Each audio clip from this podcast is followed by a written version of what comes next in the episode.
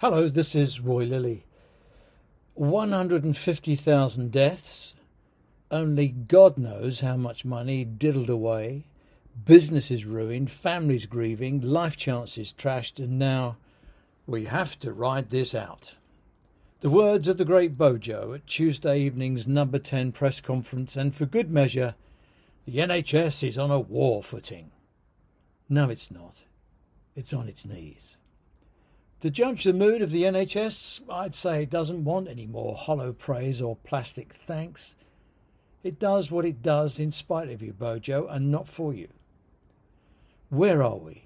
This morning, the Health Select Committee published a report panicking over the size of the waiting lists and the fact the NHS doesn't have enough people to fix it anytime soon.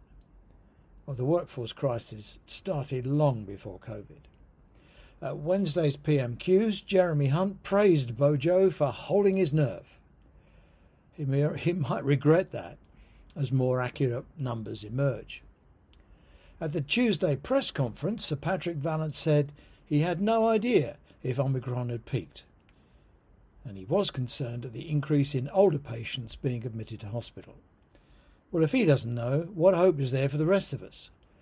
Chris Whitty looked as though he'd rather be having a root canal filling than standing at the lectern. He said something daft about a debate over staff having FFP2 or 3 masks. Really? There's only a debate if you don't want to spend the money upgrading them. Outdated infection control rules that are crippling hospitals are under review, meaning they keep people safe but they're inconvenient. There's a global shortage of tests, so the policy on testing has been scaled back. Infection is so ubiquitous, there's a not a lot of point. TNT can be done from lateral flow, and sequencing is possible from samples taken in hospital. As they say, we are where we are. When I set about writing a column, I've usually got a fair idea what I want to say. Right now, I can honestly tell you I have no idea what to think. Bojo can't do anything. He's the prisoner of Brexit hard man Steve Baker. There's no point in writing about him. The NHS can't do anything other than suck it up. All I can say is thank you. Huge swathes of the public are past caring and the pubs want to sell beer. All I can do is steer clear. We're all fed up with epidemiology, modelling, and graphs.